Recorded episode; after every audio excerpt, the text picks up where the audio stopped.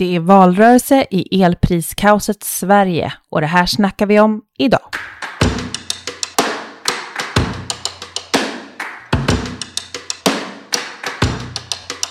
Varför ska svenska elkunder betala för en systematiskt havererad elmarknad? Varför ska elbolagen tjäna storkovan på att produktionspriserna för el skenar i Europa? I veckan presenterade Nooshi Dadgostar ett förslag om Sverigepriser på el. Ett prisskydd för de svenska hushållen där Sverige separerar sin inhemska marknad från den utländska. Ja, det låter kanske lite krångligt, men Frankrike, Spanien, Portugal gör idag stora ingrepp i marknaden för att skydda hushållen i krisen. Sverige måste gå samma väg.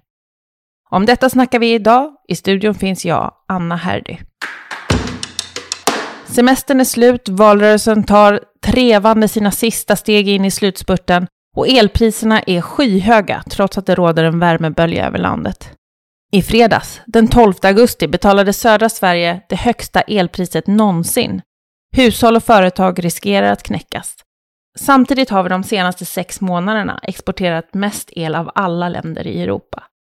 Det beror på ett systemfel och att elmarknaden har avreglerats. Att elen ses på som en vara som vilket som helst som man kan handla med och göra pengar på.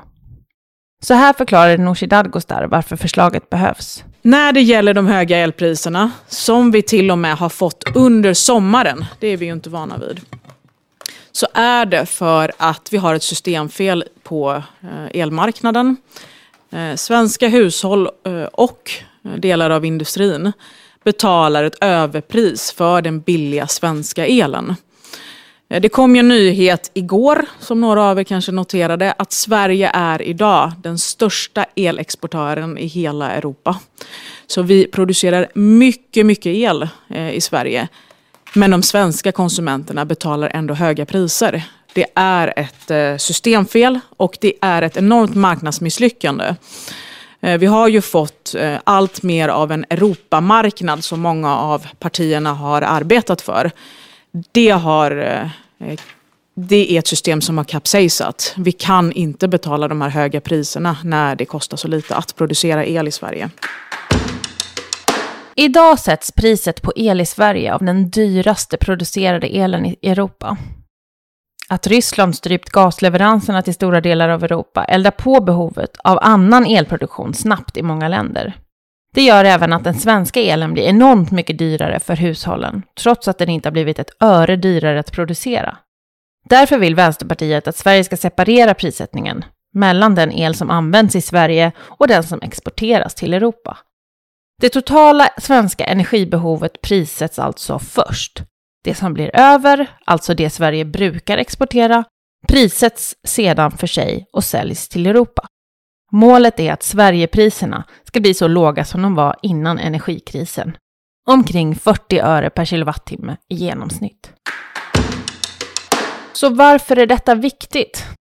Tja, det är bara att kolla på elräkningen. Inflationen är hög, elpriserna äter upp pensioner och löner. Vem tjänar på det här? Jo, det är elbolagen som tar ut stora övervinster eftersom produktionen av el är mycket billigare än priset på el, som just nu sätts av den dyraste elen i Europa.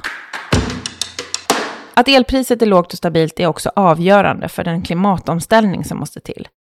Vi vill elektrifiera produktionen i den svenska industrin, bygga ut transportnät och infrastruktur. För att fixa elektrifieringen av industrin och samhälle så måste det till fler saker som utbyggda elnät, massivt utbyggd förnybar elproduktion med mera och ett stabilt lågt elpris är avgörande för att vi ska klara omställningen. Det är också viktigt att komma ihåg att det här förslaget inte påverkar elexporten. Vi kan fortsätta exportera el till Europa för att hjälpa till att göra länderna mindre beroende av rysk gas och olja. Elen vi exporterar skulle inte bli dyrare. Det kanske låter märkligt, men det blir så eftersom elmarknaden är en väldigt märklig konstruktion redan från början. Så, vilka är motargumenten? Som väntat kom det i veckan en del mothugg mot förslaget. Svenska kraftnät, som är ett statligt affärsverk som sköter elnätet, hävdade att förslaget bryter mot reglerna för EUs inre marknad. Även Energimarknadsinspektionen förhöll sig tveksamma. Vänsterpartiet gör inte samma bedömning. Vi anser att det är en väldigt hårdragen tolkning av EU-reglerna. Och även om det skulle vara så att EU tolkar förslaget hårt, så är Vänsterpartiet redo att utmana EU-rätten. Svenska politiker måste visa lite självrespekt och ta ansvar i krisen. Det duger inte att lägga sig platt och backa på förhand. Dessutom skulle Sverige vara långt ifrån ensamma om att göra det. I Frankrike har man infört ett maxtak på elpriserna och inlett ett förstatligande av energibolaget EDF. I Spanien och Portugal har man gjort stora ingrepp i prissättningen på sina elmarknader, undantag som EU sedan har godkänt. Sverige har god tillgång till el och producerar betydligt mer än vi använder idag.